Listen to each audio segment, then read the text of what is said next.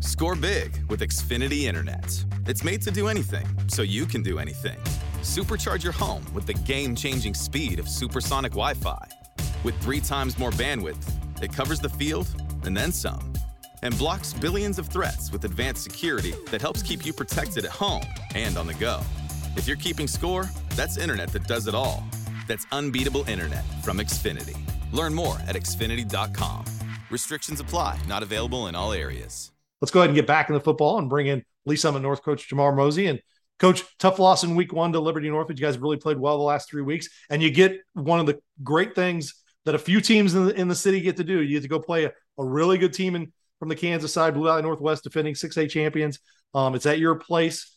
Uh, that's a good football team. They got Grant Stubblefield, one of the best tailbacks in the city. They're well coached, uh, a fun team to play. How excited is it just to be able to step outside, play somebody, just go out and have a game, get, get the win, you know, try and get the win, and but know that uh, you know you'll you'll just get better from it. It's really exciting. I think it needs to happen more. You know, uh, you know, I think this is our third time doing this since I've been here, third or fourth time. Sorry about that. Um, I think it's exciting. It's different.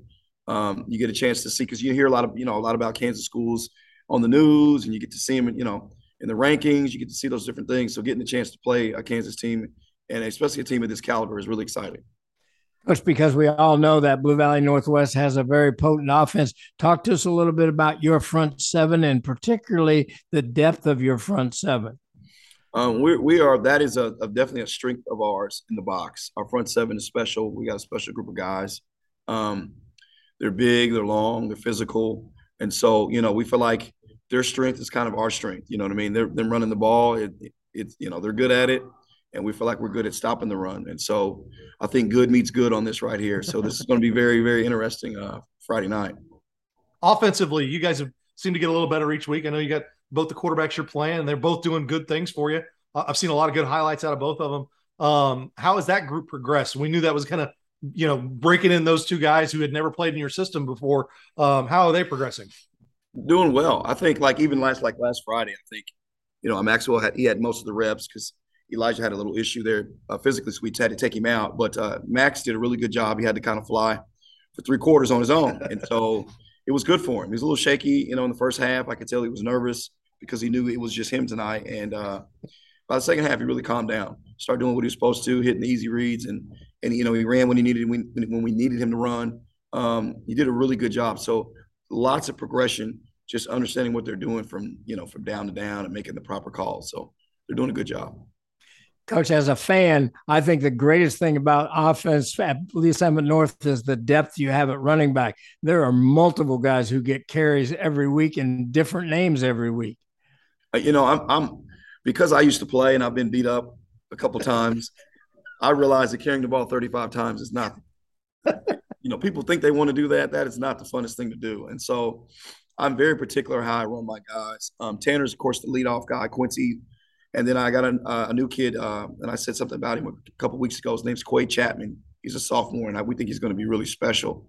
And so I rotate them almost by number count um, to make sure they stay fresh.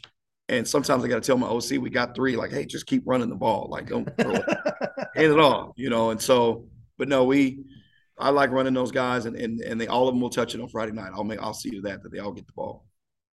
Yeah, you did carry it quite a few times back in the day. Uh, I, I, know that they you technically ran that run and shoot, but there was a few years with you and Liddell that they didn't shoot much. They just no. kind of they just kind of ran it. it was it was handoff over over over over, over again. So yeah, I, I uh, it may affect you know my thinking or something to this day. So I'm like, no, no, we're going we're going to share these carries and and our guys like that. I think they understand it. It, it, it you know we can finish the season, they can play every snap, and so you know they they they understand it. What I'm trying to do. Well, and and we talked about before we started recording that you're still a pretty young team. Um, do you feel like being that baptism by fire the first week against Liberty North, but really good teams after that? You know, you've had some good matchups uh, in that time, Park Hill South, Staley, Lee Summit. Those are really solid football teams. Do you feel like the, the, the growth is happening the way you want it to? Absolutely. I, uh, the week one was humbling. It was no doubt. Um, you know, guys, you know, guys think highly of themselves sometimes. And so when you get out there and you and you get beat, and it wasn't like it was, you know, we did some embarrassing things like bad snaps and stuff like that. So it was really, really humbling. And then even in that game, we finished the second half really well. and so they they know they can play, and they knew they could play, but they were really upset after that loss. But it's one loss; it's not the season, and so they were able to recover.